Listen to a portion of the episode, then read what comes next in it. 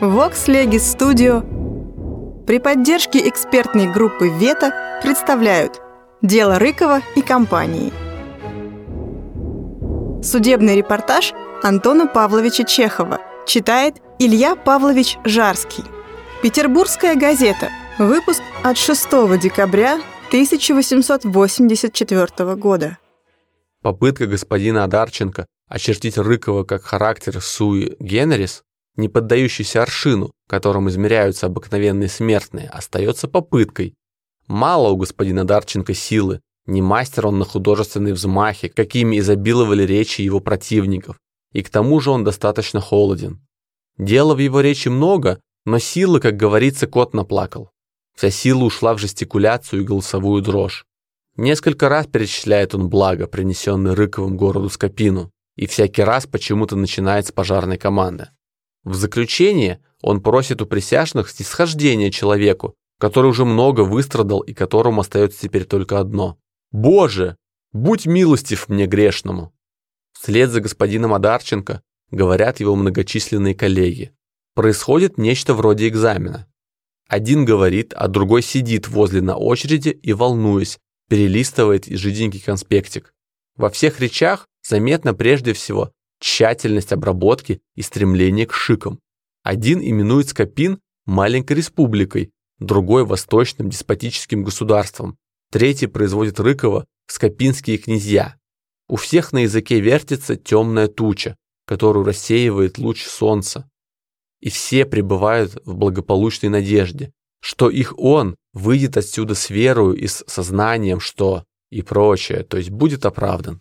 Говорят они понемногу, но их самих так много, что не знаешь, кого и слушать. Никакой памяти не удержать всех тех изречений, афоризмов и цифр, которые они выпаливают, не скупясь на заряды, не удержать даже сущности их защиты, ибо строя оправдание своих клиентов на вине других, они производят несосветимую путаницу. Второго члена Скопинской директории Руднева защищает господин Скрипицын, человек в сажень вышиною и тощий, как Сара Бернар.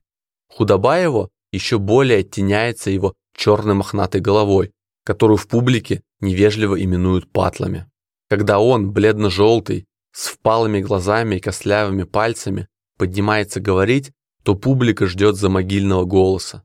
Но голосом он мало похож на привидение. Из его груди выходит медь звенящая, слышная даже в далеких коридорах. Защищая своего Ивана Иваныча, он напирает на невежество его и на авторитет Рыкова. Иван Иванович восемь лет подписывал, не ведая, что творит. Говорит господин Скрипицын неплохо, и публика ставит ему четверку. За неинтересными господами Фогелером и Швенцеровым следует господин Курилов, защитник бухгалтера Матвеева. Наружностью это самый солидный адвокат в свете. Статен, осанист и, как говорят его слушательницы, интересен состоит в штате московских знаменитостей, в особенности с тех пор, когда пролил напрасные слезы за дедушку Мельницкого. Говорит он хорошо и без излишней жестикуляции. Что его речь за Матвеева хороша, свидетельствует уже одно то обстоятельство, что ниже поименованные защитники почти все в своих речах ссылаются на его речь. Публика ставит ему пятерку. Господин Холщевников, защищающий помощника бухгалтера Швецова, проговаривает свою речь как одну очень длинную скороговорку. Он говорит быстро, как хорошо заученный урок, изображая собою колокольчик однозвучный.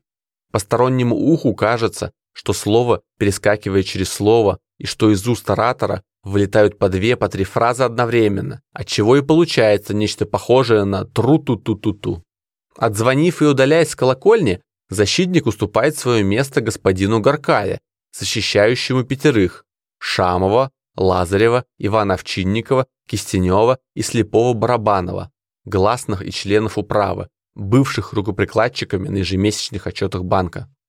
Говорит он коротко, но ужасно горячо и так убедительно, что присяжным остается только согласиться с ним и перейти к слушанию господина Муратова, защитника-помощника бухгалтера Альяшева.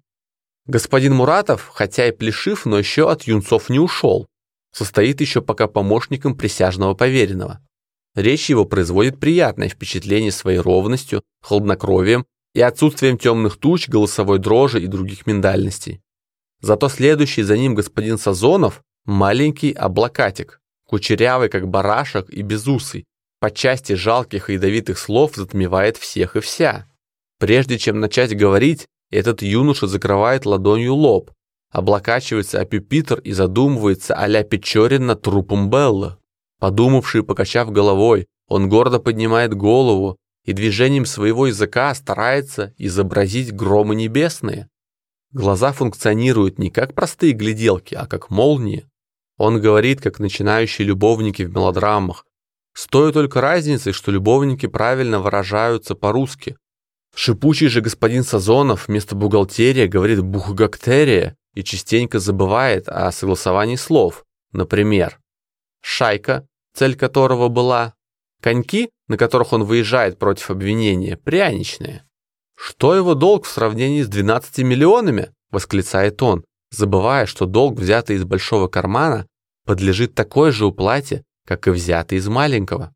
В конце концов, ссылка на силу Рыкова и трескучий финал с поднятием вверх правого указательного пальца. Рыкову его речь понравилась. «Хорошо, очень хорошо», — похвалил он его во время перерыва, встретясь с ним в коридоре.